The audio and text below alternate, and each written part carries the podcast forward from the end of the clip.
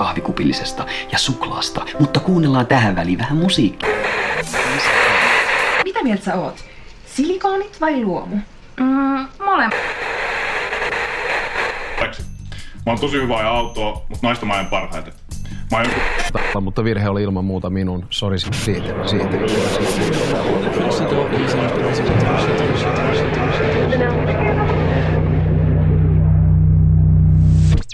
Tämä on Kuka enää nukkuu. Vielä sukupolvi sitten tuli olla malttia säästää ja oli kunniallista olla velaton. Tilastokeskuksen mukaan suomalaisten kotitalouksien velkaantuneisuus eli lainojen suhde käytettävissä oleviin tuloihin on korkeampi kuin koskaan. Suomen Pankin ja Suomen asiakastiedon mukaan myös kulutusluottojen ja maksuhäiriömerkintöjen määrä on taas kasvanut edellisvuodesta. Kertooko tämä suomalaisten taloustaiteen heikentymisestä vai kapitalistisen talousjärjestelmämme vioista? Tai kenties tämä kertookin kapitalismin mallikkaasta toiminnasta? No, keskustelimme tänään Kenin yksivuotisjuhlalähetyksessä siitä, kuka voi puhua taloudesta. Vieraanamme on taloutta ja tasa-arvoa tutkiva sukupuolen tutkija Hanna Ylöstalo Helsingin yliopistosta. Tervetuloa. Kiitos ja tietokirjailija Tommi Usanov, jolta on tänään 3. lokakuuta ilmestynyt keskustelukirja Juhana Vartiaisen kanssa nimeltään Keskusteluja taloudesta. Tervetuloa. Kiitos. Ja mukana menossa minun Lukas Pardon lisäksi on tietenkin Kenin oma tarkan markan vartija Anna Heinonen. Onko sulla Anna markat tallessa sukan varressa? No tässä on nyt käynyt sillä tavalla, että sukkatrendit on muuttunut ja nykyään niissä ei ole enää varsia, niin mun markat on tuolla pellon pientareita pitkin levinneenä, mutta tota, onneksi mulla on tällaisia varakkaita länsi-helsinkiläisiä ystäviä, niin kuin sinä Lukas. Aha, no kiitos, kiitos tästä.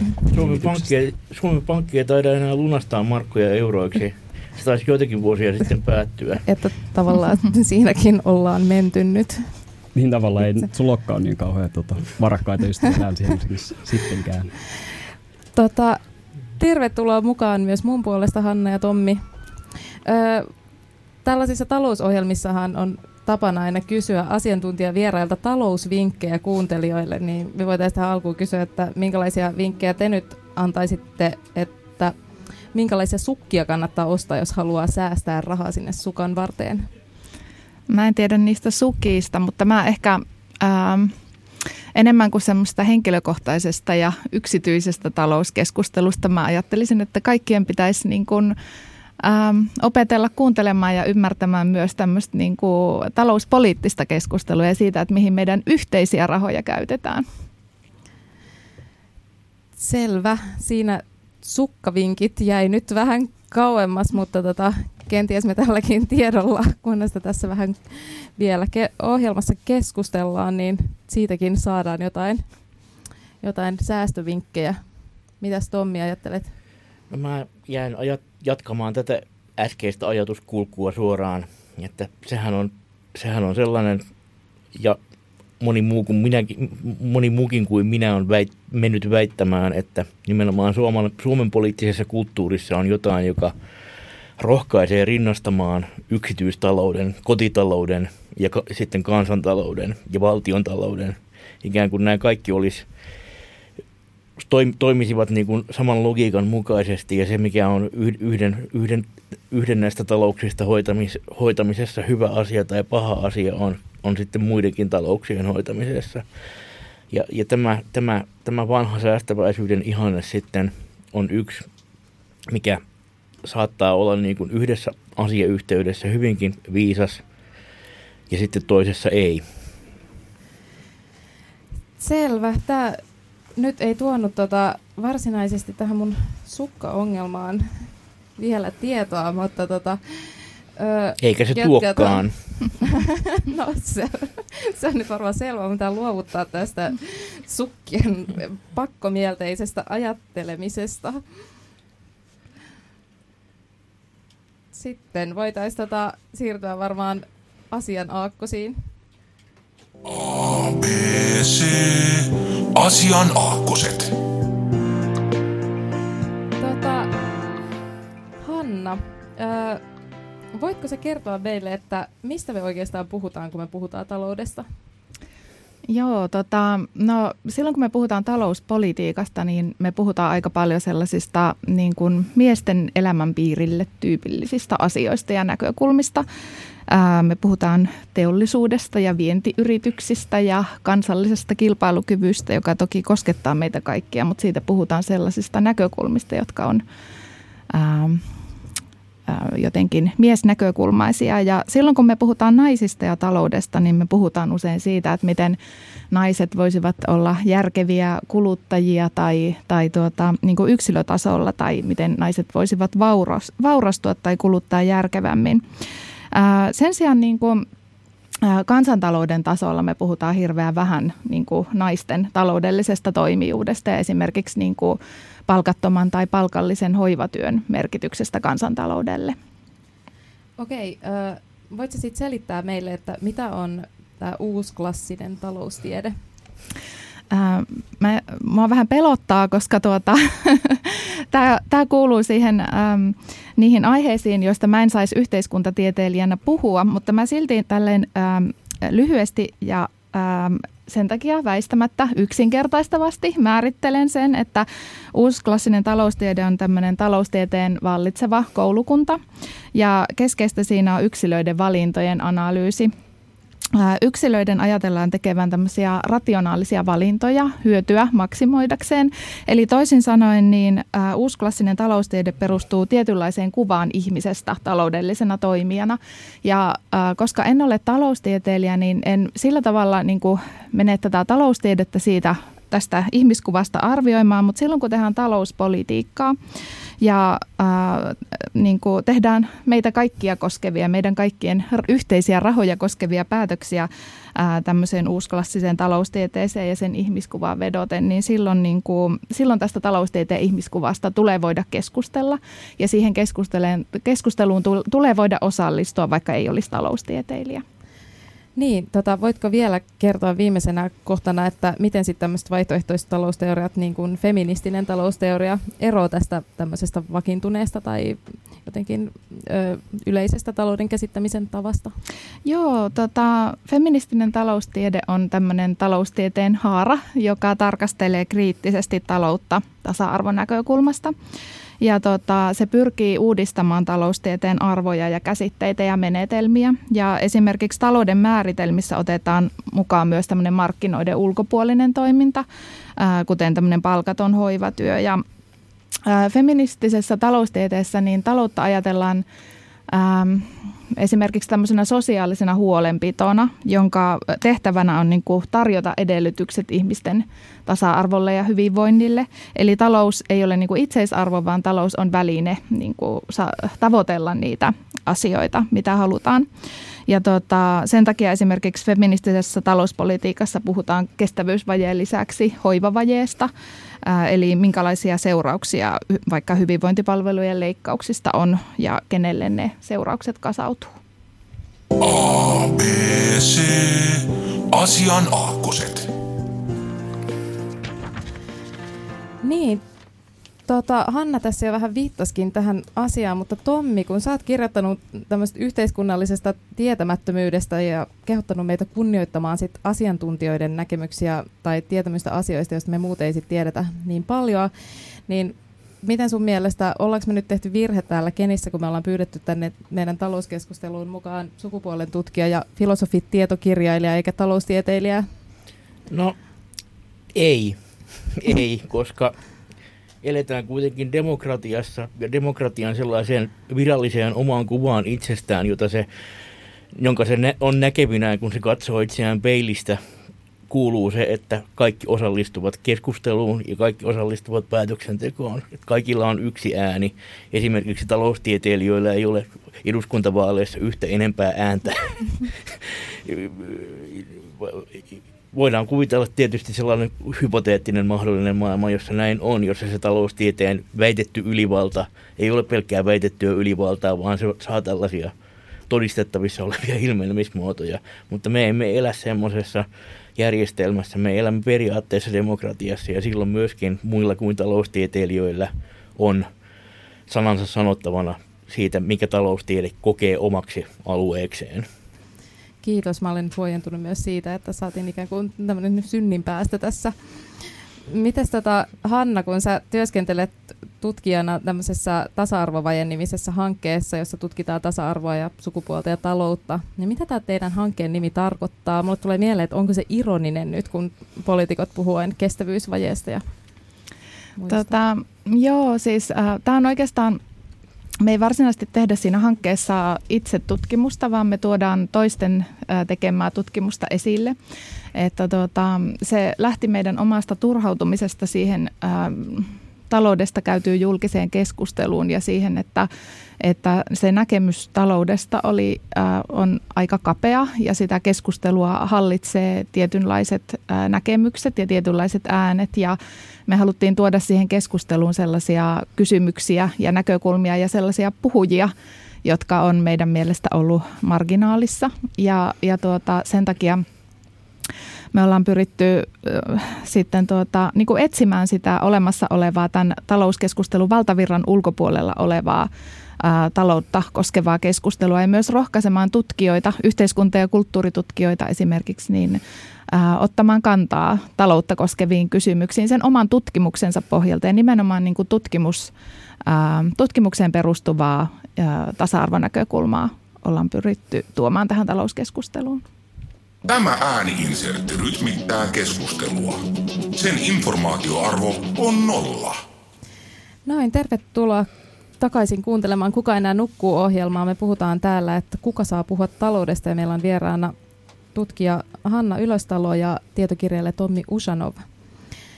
Öö, miten sitten, kun usein kun taloudesta poliitikot ja taloustieteilijät puhuu, niin tämä kieli vilisee hirveästi taloustieteellisiä termejä, velkainstrumentteja ja finanssipolitiikkaa, ja mä uskaltaisin melkein väittää, että mä en ole ainut ihminen, joka ei niinku oikeastaan ihan hirveästi ymmärrä, että mistä siinä sitten oikeastaan puhutaan. Niin onko teidän mielestä taloudesta pakko puhua niin? Tiettyyn rajaan saakka on, mutta se on sitten hyvin kiistanalainen asia, että missä se raja tarkkaan ottaen kulkee. Että kokonaan tällaisesta teknisten termien käytöstä ei voida luopua osaksi pelkästään siksi, että ne ovat niin vakiintuneita, että niitä ei voi lähteä millään päätöksellä juurruttamaan enää pois. Mutta, mutta, mutta kyllä taloudesta voi, voi, voi, voi, voisi niin kuin yrittää puhua aina niin kuin mahdollisimman selkeästi ja mahdollisimman pitkälle välttäen tällaisia vaikeaselkoisiksi miellettyjä termejä se, siinäkin tietysti voi olla eroja, että joku termi on toiselle vaikea, ihmiselle vaikea selkoinen ja toiselle taas ei. Ja ihmiset ehkä yleistävät omasta kokemuksestaan liikaa.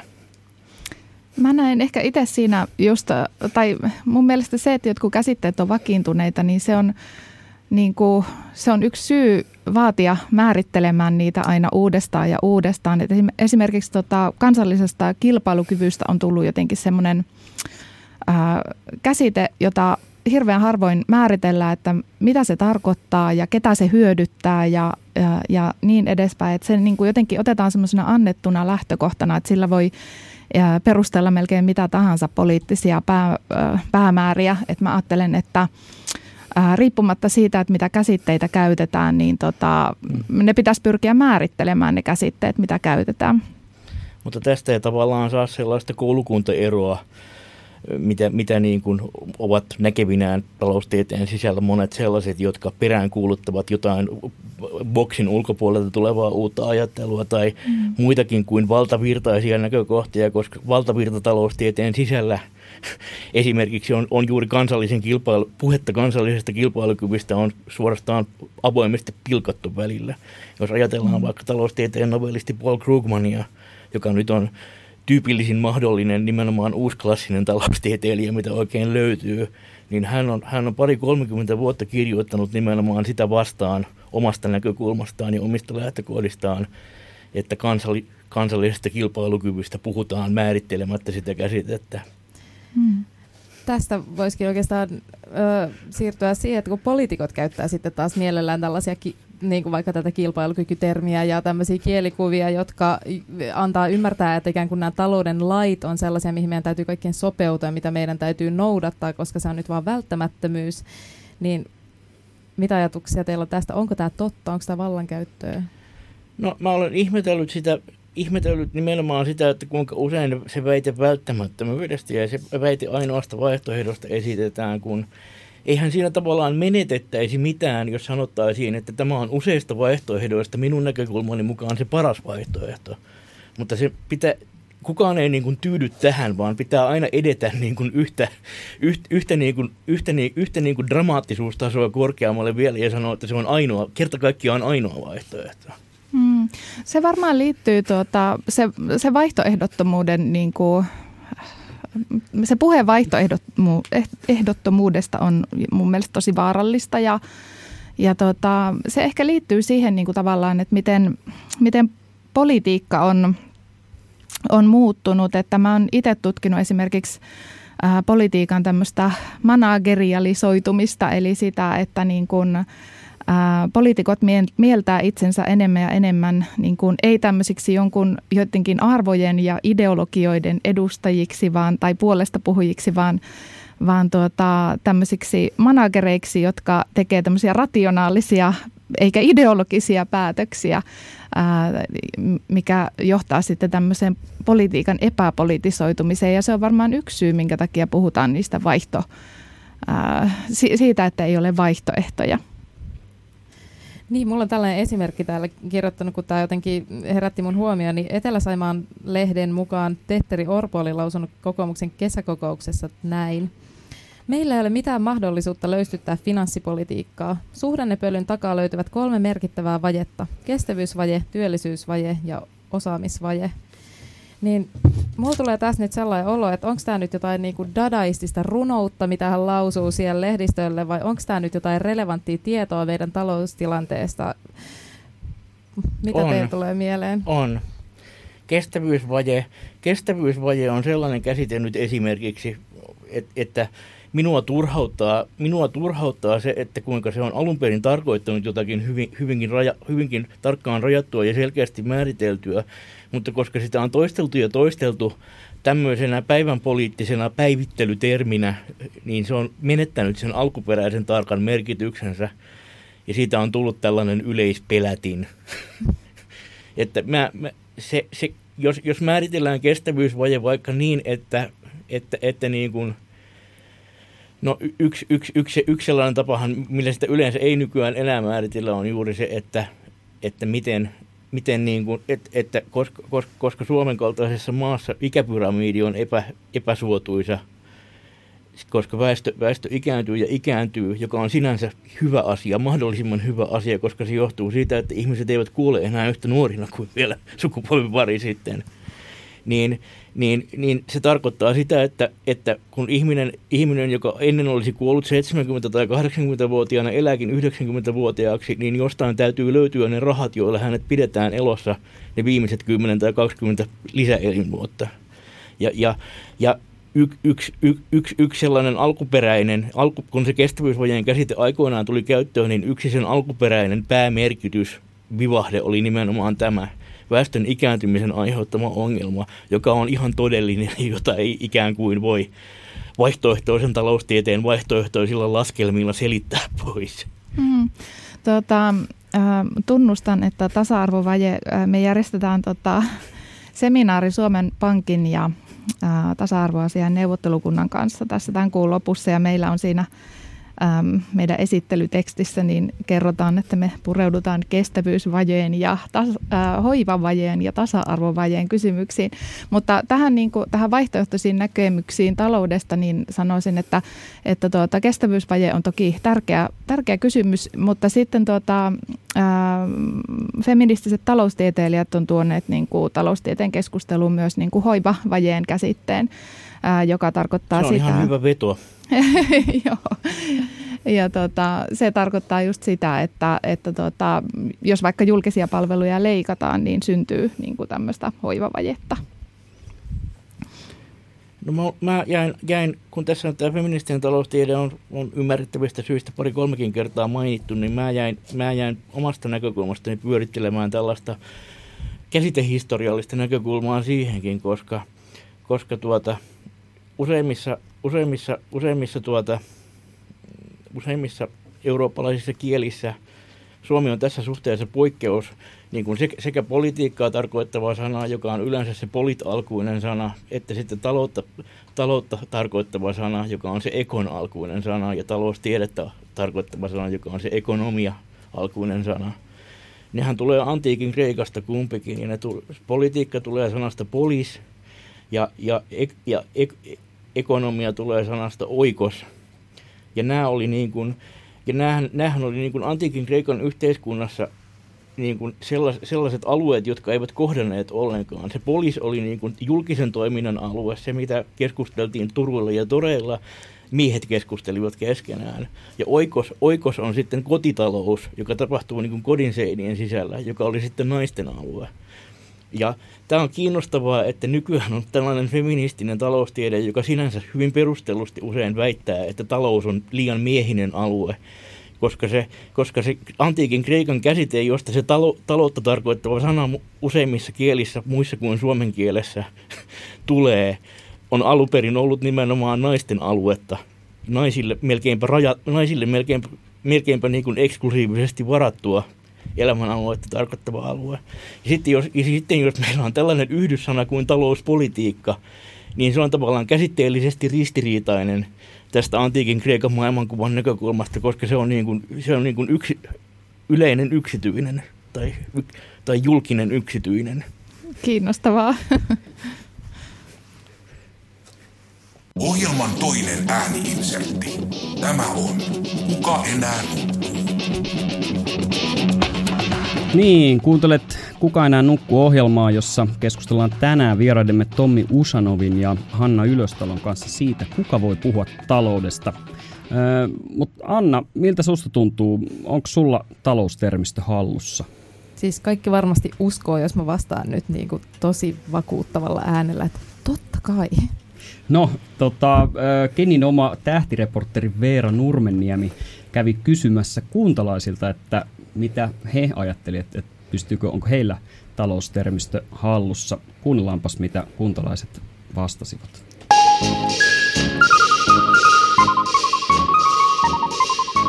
Mikä on bruttokansantuote? tota, tota. En mä kyllä osaa sitä, en mä osaa vastata. Kyllä mulla ehkä joku hämärä käsitys siitä on, mutta vähän vaikea sitä niin kuin sanoiksi pukea. Jotenkin näkisin sen asian silleen, että se mitä yhteiskunnan kansalaiset tuottaa. Joo, mulla on just ollut koe tuosta noin, mutta eihän se nyt tietenkään tule mieleen. Mutta eikö se ole tämä niinku, periaatteessa kansantaloutta kuvaava, niinku, kansantaloutta kuvaava luku, joka osoittaa sen, että niinku, mitä suurempi bruttokansantuote on tietyllä valtiolla, niin sitä ns. kehittyneempi kautta parempi, paremmin se valtio voi taloudellisesti. Mitä kestävyysvaje on? Mm, kestävyys vai olisikohan se, tarkoittaisikohan se sitä, että kun ei verotuotot ja varallisuus riitä, niin sitten täytyy ottaa velkaa ja se jotenkin se velan osuus olisi, tai siis että se kestävyysvaje olisi sitä velkaantumista. Mä veikkaan, että se on joku tämmöinen skäämi, eli keksitty juttu, millä saadaan jo jotenkin asioita näennäisesti eteenpäin. Nyt ei ole rehellisesti mitään ajua. Viimeinen kysymys. Mitä finanssipolitiikka on? Rah- rahapolitiikkaa, mutta mitä se rahapolitiikka sitten on tarkemmin ottaen? Niin... No, tarpeellista. Ainoa mitä siitä nyt tulee tälle päälle päin mieleen, niin on vaan se niin kuin, talouspolitiikkaa suuntautuva niin kuin, niin kuin valtion politiikat jotka suuntautuu talouden suuntaan sen kehittämiseen ja niin kuin, muokkaamiseen sekä vihreämmäksi että niin kuin, tehokkaammaksi.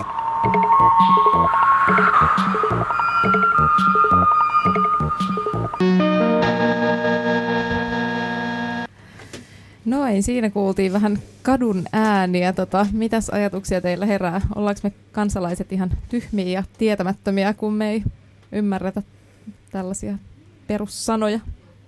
No kyllähän jotkut näistä vastauksista oli ihan järkeviä. Ja, mm. ja, ja se sitten on, on, on herää kysymys, ei, ei, ei pidä olla niin pessimistinen, että kysyy, että miksi, miksi kansa ei tiedä taloudesta mitään, vaan pitää kysyä pikemminkin niin, että miksi se kansan tietämys on niin epätasaista kuin se on. Mm. Joo, se on ihan totta.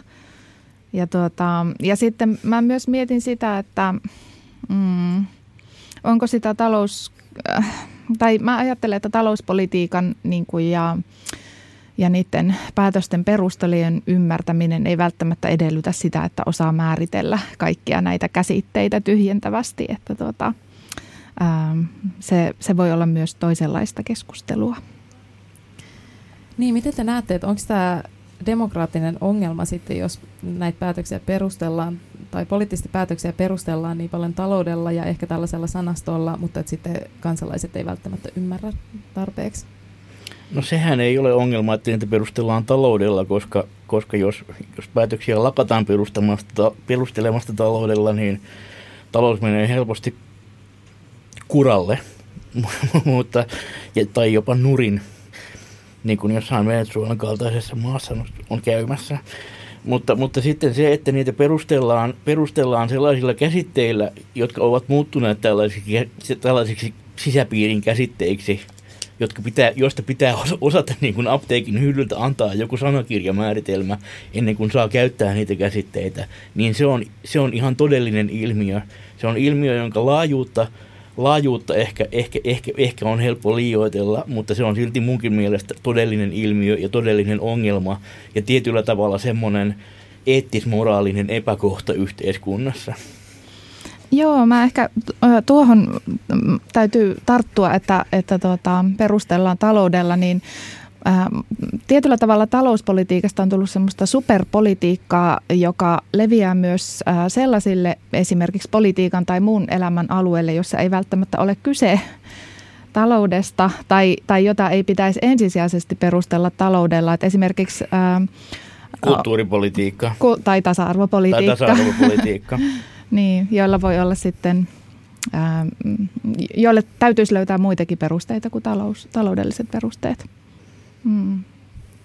No uusklassisessa taloustieteessähän puhutaan niin kuin yhteiskunnan hyvinvointifunktiosta, mikä tarkoittaa sitä, että, että, että uusklassisen taloustieteen usein kapeiksi mielletyissä puitteissa voi valita, niin kuin, että miten hyvin hyvinvointi määritellään. Että jos talouspolitiikan tavoitteeksi määritellään niin kuin kansalaisten hyvinvoinnin maksimoiminen, niin, niin, sitten, niin sitten se, hyvinvointi, se hyvinvointi voidaan määritellä ihan, ihan, ihan miten tahansa, että jos, jos, jos, jos koetaan, niin kuin, jos koetaan niin kuin, että joku esimerkiksi töiden tekeminen viisi tuntia vähemmän viikossa lisää hyvinvointia enemmän kuin sitten se bruttokansantuotteen lisäys, joka, joka, joka tulee, jos ne viisi tuntia tehdään, niin, niin uusklassisella taloustieteellä ei periaatteessa ole mitään tätä vastaan. Se katsoo niin kuin oman oman peilissään näkemänsä oman kuvan mukaan, että se ei ole sen asia kommentoida sitä.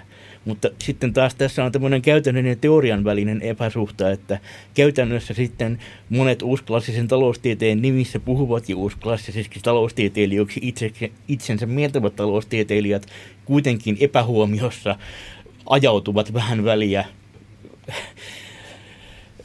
antamaan sellaisen kuvan, että, että vaan, vaan, vaan tietyllä tavalla valittu yhteiskunnan hyvinvointifunktio on jotenkin hyväksyttävissä tai vakavasti otettavissa.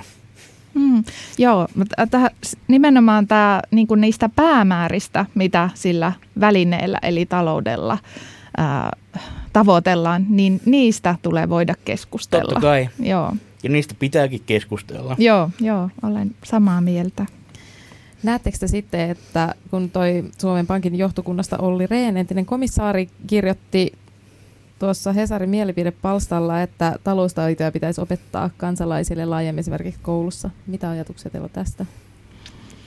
Mm, no ta, siis tavallaan niin kuin, totta kai äh, lukeminen kannattaa aina ja opiskelu ja koulutus kannattaa aina, että olen tietysti näiden asioiden lämpimä, lämpimästi kannatan näitä, mutta niin tuota, mm, mä ajattelen, että silloin kun puhutaan niin kuin, taloudesta ja päätöksenteosta ja demokratiasta, niin se, että vaaditaan, että, että tuota, ymmärretään tietyt peruskäsitteet ja ihmisiä pitää kouluttaa niin kuin ymmärtämään taloutta, niin siinä on ongelmana se, että se katse niin kuin kääntyy siihen yksilöön ja niihin ihmisiin ja niiden kykyyn niin kuin ymmärtää päätöksiä, kun se niin kuin, politiikassa pitäisi pystyä kääntämään se katse myös niihin poliitikkoihin ja politiikkaan ja heidän velvollisuutensa niin kuin selittää niitä te- tekemiään päätöksiä. Ja sitten myös se se, että pitää osata tietyt käsitteet ennen kuin voi osallistua keskusteluun, niin se on semmoista yhdenlaista portinvartijuutta, jossa niin kuin keskustelu ulkopuolelle suljetaan ne, jotka ei ole lukeneet esimerkiksi taloustieteen perusoppikirjoja.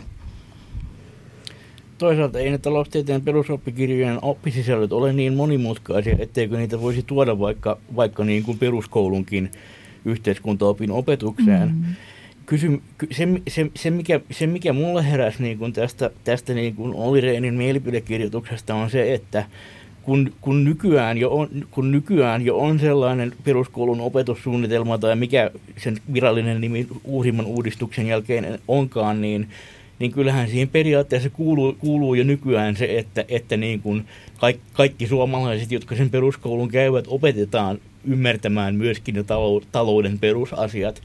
Ja herää sitten kysymys, että kun, kun ne teoriassa pitäisi olla nykyään jo opetettavissa, koulu, koulu, se, joka, ne, jotka sen opetussuunnitelman ovat laatineet, ovat antaneet suomalaiselle koululle tehtäväksi opettaa Suomen kansalaisille ne asiat, niin miksi ne eivät sitten jo nykyisellä yrittämisellä tule opetetuiksi? Miksi sitten on tällaisia humoristisiakin väärinkäsityksiä siitä, mitä nämä talouden kaikkien perus, perustavimmat perustermit tarkoittavat, mitä tässä äskeisessä katuhaastattelussakin kuultiin. Miksi se nykyinen, miksi se nykyinen yrittäminen ei riitä ja, ja, ja, ja miksi se pitäisi sitten korvata nimenomaan tämmöisellä, tämmöisellä jollain muulla? Niin, voidaanko sitten niin kuin kyynisesti ajatella jopa niin, kun säkin viittasit tuossa Hanna siihen, että että poliitikot ikään kuin on, manageroi jotenkin tätä maailmaa, niin voidaanko me, eikä heillä tavallaan ole niin poliittista vaikutusvaltaa, niin voidaanko me ajatella niin, että ei meidän kansalaisina tarvitse edes ymmärtää esimerkiksi taloutta, koska ei poliitikoillakaan ole mitään mahdollisuutta sinänsä vaikuttaa siihen. Ja nytkin voi olla, tai on argumento, argumentoitavissa, että tämä Sipilän hallituksen tota, puhe siitä, että he on saanut aikaan tämmöisen niin orastavan talouskasvun, niin sekin liittyy sitten enemmän erilaisiin maailmantalouden muutoksiin. Äh, joo, siis tämmöinen ähm, poliitikoilla ehdottomasti on vaikutusvalta ja tämmöinen manageristinen valta on itse asiassa niin kuin, aika semmoinen vaarallinen vallanmuoto sillä tavalla, että se on ikään kuin semmoista neutraalia ja rationaalista niin kuin toimintaa, eikä tämmöistä ideologista poliittista toimintaa. Mutta tuota siihen, että onko meillä, onko meillä niin kuin, pitäisikö jotenkin nostaa kädet pystyyn tämän, tämän asian vaikeuden edessä, niin tuota, ei niin kuin missään nimessä. Että tuota, mä ajattelen, että kaikilla on niin kuin, kaikilla on mahdollisuus niin kuin ymmärtää, ymmärtää taloutta ja ymmärtää niin kuin, ja osallistua niin kuin siihen keskusteluun niistä päämääristä ainakin, vaikkei, vaikkei tuota, osaisi niitä kaikkia käsitteitä määritellä.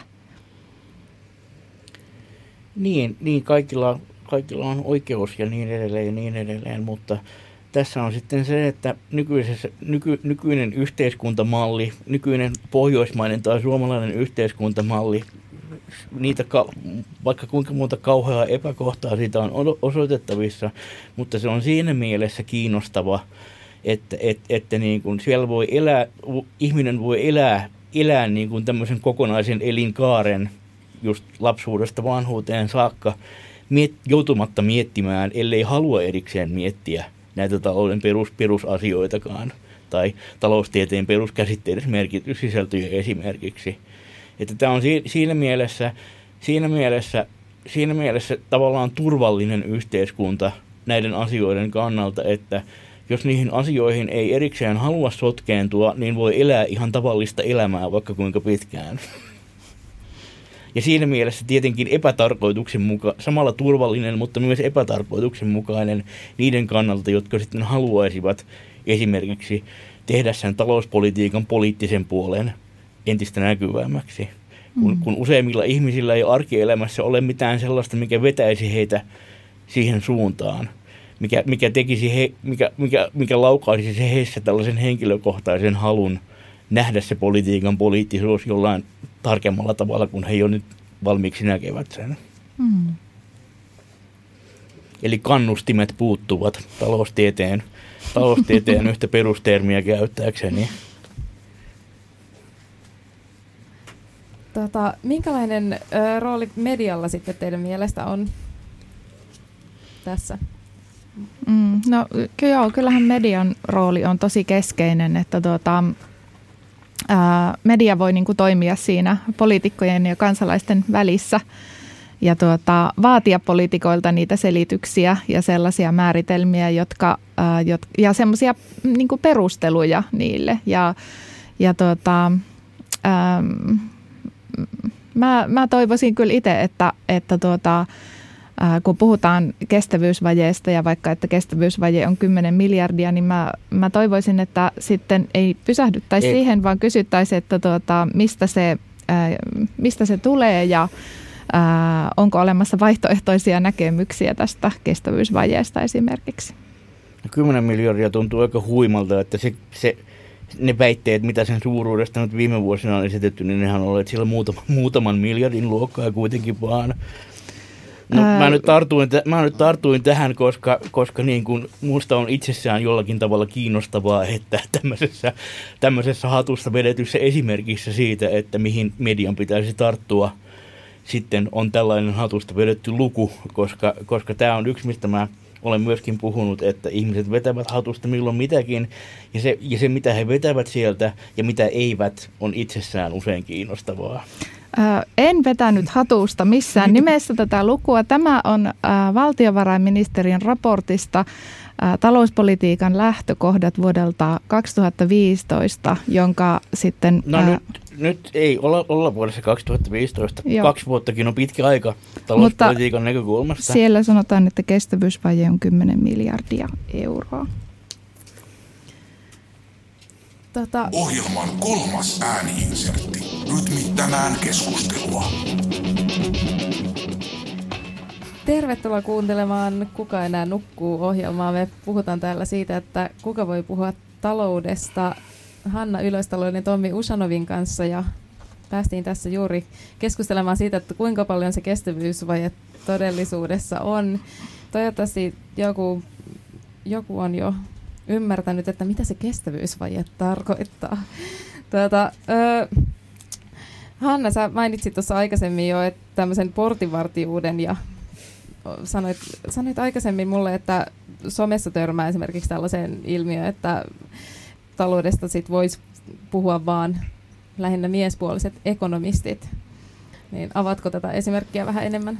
Ähm, joo, siis talouskeskustelu on siitä äh, jännittävä tai taloustiedettä koskeva keskustelu, että se on niin kuin niitä harvoja tieteen, tiedettä koskevia keskusteluja, joissa käydään jatkuvasti sellaista metakeskustelua siitä, että kuka siihen keskusteluun saa osallistua ja, ja mitä pitää tietää, voidaanko se osallistua siihen keskusteluun. Ja, ää, sitten tuota, se, se portinvartiointi, niin siihen on niin kuin olemassa hyvin monenlaisia näitä retorisia keinoja ja sen, niin kuin, sen portinvartioinnin siinä on kyse vallasta, jolla pyritään määrittelemään, että minkälaista keskustelua taloudesta voi käydä ja kuka siihen saa osallistua ja ylipäänsä niin kuin rajata se, että mikä kuuluu talouteen.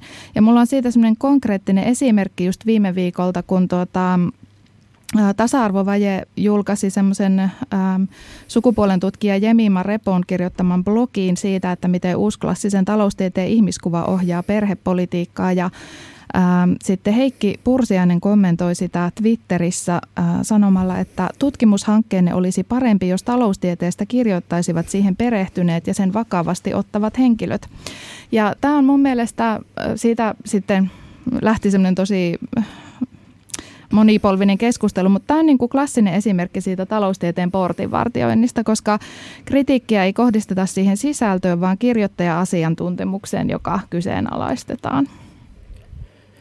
No tämä on asia, josta mä kirjoitan ties kuinka pitkästi tässä kirjassa, joka tänään juuri ilmestyi. Olen sitä mieltä, että tämä portinvartijuusilmiö nimenomaan somekeskusteluissa on, on hyvin todellinen. Ja oikeastaan voin omasta puolestani sanoa, että se miksi minä en osallistu talous, taloutta koskeviin somekeskusteluihin henkilökohtaisesti selittyy juuri sillä, että se portinvartijuusilmiö on niin laajalle levinnyt ja niin syvälle käyvä, että – minä en, minä en koe, että nekään, jotka nekään, jotka siellä niin kuin kaipaavat esimerkiksi minun panostani, joskus minut nimeltäkin mainiten, lopulta oikeasti kaipaavat sitä, koska he ovat taloustieteilijöitä ja minä, minä en ole taloustieteilijä. Mä muistuttaisin tässä, että vaikka mä olen saanut tässä tämmöisen roolin niin kuin jonain valtavirtataloustieteen äänitorvena, niin minähän en itse ole taloustieteilijä, en ole yliopistossa opiskellut yhtään opintopistettä taloustiedettä ja niin edelleen. Että tässä on vaan tällainen monet parhaista ystävistäni ovat uusklassisia taloustieteilijöitä, mutta niin kuin minä itse en ole. Ja niinpä, niinpä, niinpä mä näen siinä tietynlaista, epämie- tietynlaista niin kuin epämiellyttävää kaksinaismoraalia jopa, että mun kaltaisia ihmisiä kaivataan siihen keskusteluun. Ja sitten se keskustelu on pitkälti sitä, että ei-taloustieteilijöiden kontribuutioita torjutaan jo pelkästään sen nojalla, että he eivät ole taloustieteilijöitä, koska silloin heidän ei pitäisi julkisesti kaivata sitä minunkaan kontribuutioni, kontribuutiotani, koska en minä ole taloustieteilijä sen enempää. Mm, kyllä. Mitä te näette tällaisen ilmiön taustalla? Miksi tätä port- porttia vartioidaan? No, koska, koska, talous, koska, koska nyt tähän on tämmöinen muualla, muillakin elämän alueilla somessa ilmenevä ilmiö, että siellä on äänessä, ää, äänessä, niin kuin, äänessä niin kuin ehkä eri ihmiset kuin ne ihmiset, joilla olisi eniten sanottavaa. Ja, ja niin kuin siellä, sinne valikoituu keskustelemaan semmoinen ihmistyyppi, joka keskustelee sitten sillä tavalla, kun siellä keskustellaan, koska se on se ihmistyyppi, joka sietää sitä muiden ihmistyyppien mielestä sietämätöntä keskustelutapaa. Joo, no kyllä varmaan, varmaankin näin, mutta tuota, ää, niin kuin mä sanoin, niin, niin mun mielestä kyse on niin kuin vallasta. Ja, ja vallasta niin kuin, ää, pyrkiä ja, ja pystyäkin jossain määrin niin kuin määrittelemään se, että kuka saa osallistua keskeisistä yhteiskunnallisista kysymyksistä käytyyn keskusteluun ja mistä lähtökohdista ja mistä puhutaan. Liittyykö tämä jotenkin esimerkiksi uusliberaalin talouspolitiikkaan? No, uusliberaali on taas sellainen sana, joka on pitkälti menettänyt liikakäytön, liikakäytön seurauksena merkityksensä. Että mä tässä kirjassa, kirjassa kyllä niin kuin suhtaudun kielteisesti myöskin tällaiseen portinvartija, portinvartija asenteeseen sen sanan käyt, käytön kohdalla, että en, en, en voi toisaalta sietää sitäkään, että ne, jotka käyttävät sitä sanaa, rajataan ulko, vakavasti otettavan keskustelun ulkopuolelle, koska se sana on jotenkin naurettava tai käyttökelvoton. Mutta mun mielestä, se on, mun mielestä sitä kyllä saa käyttää, jos haluaa, mutta se on nykyään aika käyttökelvoton, koska sitä on käytetty niin, mon, niin, niin, niin monen eri asian ikään kuin tuomitsemiseen alimpaan helvettiin, tai jopa sellaisten mm. asioiden tuomitsemiseen alimpaan helvettiin, jotka niin kuin joku pitkän neljä- tai viisipolvisen mieleyhtymäketjun päässä ovat. Että, että mä, mä katson niin kuin, että sitä sanaa mieluummin ei pitäisi käyttää, vaikka olen, olen tos, toisaalta tosiaan valmis puolustamaan viimeiseen saakka niitä, jotka haluavat sitä käyttää. Tuo yksi tuota, taloustieteilijöiden tässä portinvartioinnissa, niin yksi heidän lempiargumenttinsa, että, että jos kirjoittaa tai jos analysoi uusliberalismia, niin sanotaan, että taas piestään uusliberalismi olkiukkoa. Mutta tuota, sinänsä olen aivan, aivan samaa mieltä siitä, että uusliberalismi on sateenvarjokäsite ja tuota, silloin kun puhutaan uusliberalismista, niin toden totta tulee myös silloin määritellä, että mitä tarkoitetaan. No jos mä nyt siirryn tästä uusliberaalin käsitteestä sitten vaikka siihen, että näettekö te jotakin tämmöistä oikeistolaista versus vasemmistolaista talouspolitiikkaa tämmöisissä keskusteluissa ja vartioinneissa?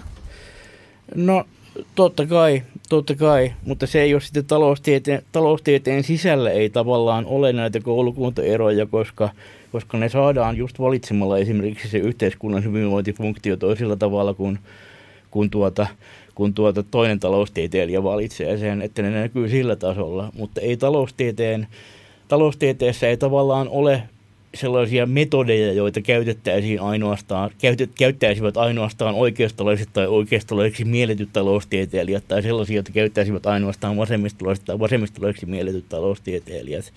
Että siellä voi, siellä voi kyllä olla niin kuin sellainen, sellainen mitä, mi, miten mä tulkitsen tätä puhetta esimerkiksi tästä tästä niin kuin eh, uskollisen taloustieteen sisältämän individualistisen ihmiskuvan kritiikistä, niin mä näen, näen sen nimenomaan tätä kautta, että siinä on erimielisyys kuitenkin sitten niin, niin tosi, tosi, tosi perustasolle, että on erimielisyys siitä, että, että, että minkälaisista yksiköistä yhteiskunta koostuu. Että onko esimerkiksi yk, ihmisyksilö perusyksikkö vai onko kotitalous perusyksikkö ja, ja, ja niin edelleen että, että siellä voi olla, siellä voi olla, siellä voi olla niin kuin joko, joko, joko tällaisella yksilötasolla, että eri ihmiset valitsevat sen eri hyvinvointifunktion omaa taloustiedettä tehdessään eri tavalla, tai sitten siellä tosi, tosi, tosi perustasolla, jossa on erimielisyys siitä, että, että mistä yhteiskunta koostuu. Mutta siinä välitasolla, joka on tavallaan se taloustieteen metodin soveltaminen usein epäkiinnostaviin, puuduttaviin, esimerkiksi monimutkaisia yhtälöitä sisältäviin laskelmiin, niin siinä metodi, taloustieteen metodin käytön tasolla sitä eroa ei ole. Hmm. Nyt äh, vähän, vähän tuota asian vierestä, kun mainitsit nämä metodit, niin, niin tuota, mä just, se tavallaan niin kuin se, se, että taloudesta käydään keskustelua niiden taloustieteen tai uusklassisen taloustieteen metodien kautta, niin se myös, niin kuin, tai se mikä mulle on niin kuin tässä ongelman ydin tässä portinvartijuudessa on se, että tuota, se kaventaa niin kuin siitä taloudesta käytävää keskustelua ja sitä ymmärrystä, mikä taloudesta voi syntyä. Että tota, mä ajattelen, että ähm, niin kuin, mä, mä kävisin oikeasti tosi mielelläni dialogia, semmoista rakentavaa dialogia talous, taloustieteilijöiden kanssa ja mä niin kuin, opin mielelläni siitä, mitä heillä on tarjottavana, mutta mä oon itse, mä, mä oon tutkinut muun muassa työelämää, organisaatioita, politiikkaa ja mä ajattelen, että niin kuin, ja, ja mä oon tehnyt aika paljon laadullista tutkimusta – niin mä ajattelen, että niin kuin se talouskeskustelu olisi laadukkaampaa ja parempaa, jos niin kuin tämmöistä erilaisista menetelmistä, erilaisista lähtökohdista voisi niin kuin osallistua siihen keskusteluun. No mä tunnen vaikka kuinka monta taloustieteilijää, jotka, jos muutoilet tämän asian tällä tavalla, on sun kanssa heti samaa mieltä, mutta niin. ongelma, ongelma siellä somekeskustelujen kaltaisella alueella on sitten se, että he eivät pidä, saa tästä ihanteestaan pidettyä kiinni, että jos heille tuttu taloustieteilijä jonka he tuntevat niin kuin ihmisenä ja tietävät yksityishenkilönä mukavaksi ihmiseksi ja niin edelleen, sanoo somessa jotain typerää portinvartijamaista möläytystä, niin he eivät puutu siihen typerään möläytykseen, koska, koska se on niin kuin heille tuttu ihminen ja heidän oman mm. sosiaalisen viiteryhmänsä ihminen. Mm. Ja tämä, tämä on niin kuin ilmiö, josta mä myöskin puhun aika pitkään nimenomaan siinä tänään ilmestyneessä uudessa kirjassa niin Juhana Vartiaisen kanssa. Mm. Koska Juhana on sellainen yksi taloustieteilijä, joka, jos sä sanot, jos sä sanot ton äsken sanomasi hänelle noilla sanoilla, niin hän nyökyttelee sille todella innokkaasti. Mutta hän on taas toisaalta sellainen aktiivinen somekeskustelija, joka ei itse ole, itse ole sieltä pahimmasta portinvartija päästä, mutta kun hän näkee sitä portinvartiointia tuttujen kaveritaloustieteilijöidensä toimesta, niin hän yleensä ei puutu siihen mitenkään. Hän vaan jotenkin mm. katsoo, katsoo häveliästi toisaalle, tai ainakin liian häveliästi toisaalle. Mm, kyllä. Ohjelman neljäs ääniinsertti. Työni täällä on tehty. Noin viimeisiä viedään täällä Kuka enää nukkuu ohjelmassa, jossa kysytään, että kuka saa puhua taloudesta ja puhutaan täällä Hanna Ylöstalon ja Tommi Usanovin kanssa juuri portinvartijuudesta. Mä meinasinkin kysyä tätä seuraavaksi, että kun on näitä tämmöisiä NS-vaihtoehtoisia talouskäsityksiä, kuten just tämä feministinen talousteoria tai sitten esimerkiksi solidaarisuustalous, jossa sitten käsitetään taloutta just laajemmin tavallaan tämmöistä niin elämää koskevana, että sinne lasketaan mukaan tämmöisiä asioita kuin hoiva ja ihan sitten se, että mikä tyydyttää ihmisten tarpeet, niin puhuuko taloustieteilijät tällaisista asioista, jos ei puhu, niin miksi? No kyllähän tuota, talous, talouspolitiikasta käydyssä keskustelussa, niin kyllä ne on niin kuin aika marginaalissa ton, ton tyyppiset lähestymistavat. En mä sano, etteikö niitä, niitä niin kuin keskusteluja olisi, että ehkä tuota, tavallaan ehkä tässä, tässä keskustelussa on niin kuin se yksi ongelma, että on tietyllä tavalla semmoinen talous, äh, talouspuheen semmoinen kova ydin, joka on se portinvartioitu ydin ja johon vaan tietyt, tietyt ihmiset ja tietystä lähtökohdista voi osallistua. Ja sitten on niin kuin, ää, ne marginaalit, josta voi niin kuin huudella ja, ja voi yrittää saada äänensä kuulu, kuuluviin, mutta ne on kuitenkin aina sen ytimen niin kuin ulkopuolella. Jo, jo, suunnilleen näin. Kyllä mä voin yhtyä tähän.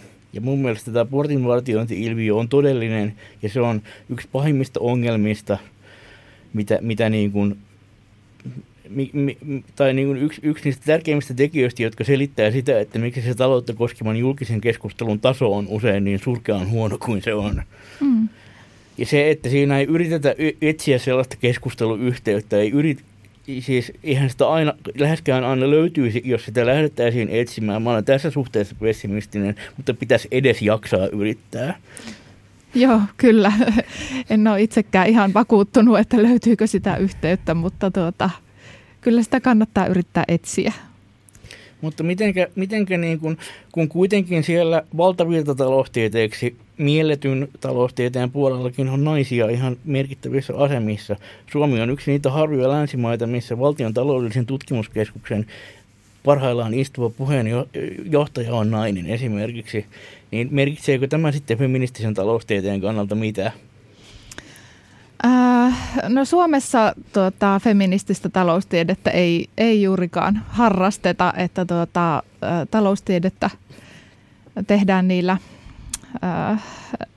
aika semmoisilla valtavirtaisilla menetelmillä riippumatta siitä taloustieteilijän sukupuolesta, että ehkä enemmän, tuota, enemmän näitä feministisiä taloustieteellisiä keskusteluja tuodaan tuolta ulkomailta tänne. Aha.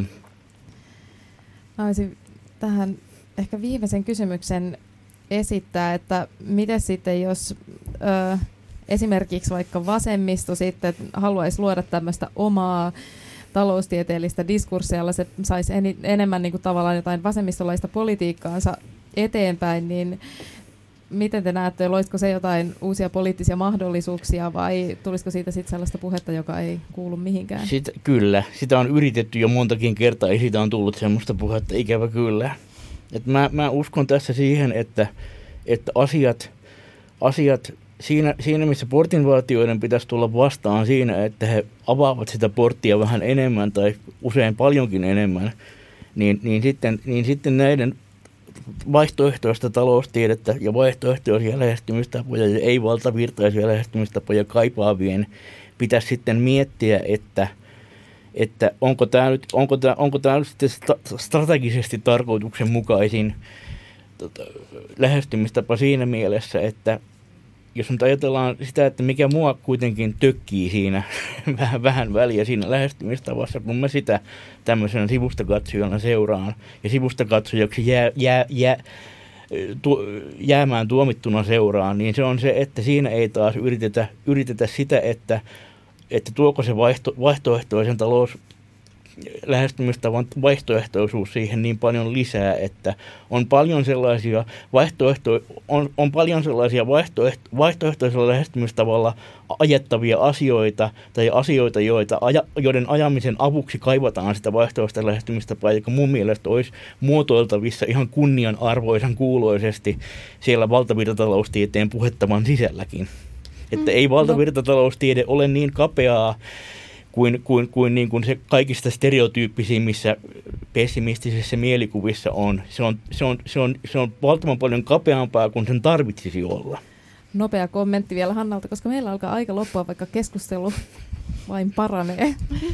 Joo, tuota, ehkä tuohon, tuohon tartun, että ei, ei taloustiede todellakaan ole niin kuin kapeaa, että se, ää, se Ehkä osin tämä portinvartioitu talouskeskustelu antaa siitä niin kuin taloustieteestä myös vähän ää, väärän ja ei, ei ehkä niin mairittelevan kuvan, että tuota, myös taloustieteen sisältä löytyy monenlaisia näkemyksiä ja monenlaisia niin kuin, vaihtoehtoisiakin näkemyksiä ja tuota, ei, sinänsä ei tarvita mitään uutta välttämättä tai toisenlaista lähestymistapaa, vaan ne voi löytyä sieltä keskustelun sisältä.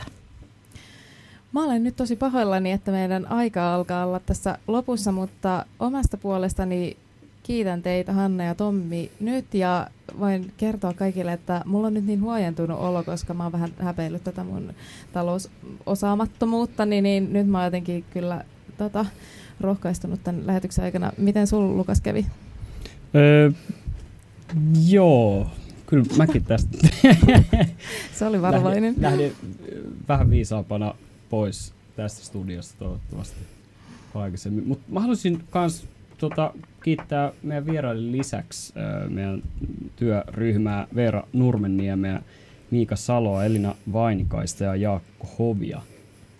Ja tota, meitä voi seurata Facebookissa, löydetään nimellä Kuka enää nukkuu. Ja me emme siellä vartioi porttia siihen, että kuka saa osallistua Kenia koskeviin keskusteluihin, paitsi jos käytte törkeiksi, niin sitten poistetaan ne kommentit. Mutta joo, nyt meidän puolesta äh, hyvää iltaa ja parempaa huomista.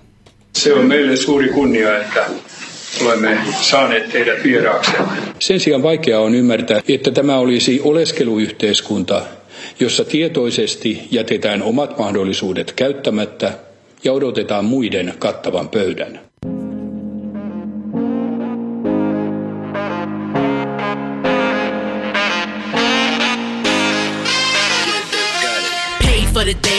Wanna pay. In the room it's a bed and Febreze spray. Use protection when I sell it like my doctor say. This man all in my ear like some Dr. Dre. He said, when can I get that wet stuff? I said, when can I get that check stuff? Next week, oh damn, that's messed up. When now I'm on my period, whole time is catch up. Call me a hoe on the go, trying to get my dough. I don't hand out pussy, that's like handing out gold. Cause the twat could sell loud just like my shows. My auction is pussy, the highest bidder is sold. Pussy ain't free, I might have to charge more. Check numbers gotta be looking like barcodes. Pussy ain't free, I might have to charge more. Check numbers gotta be looking like barcodes. Pay the damn price or go home to your wife.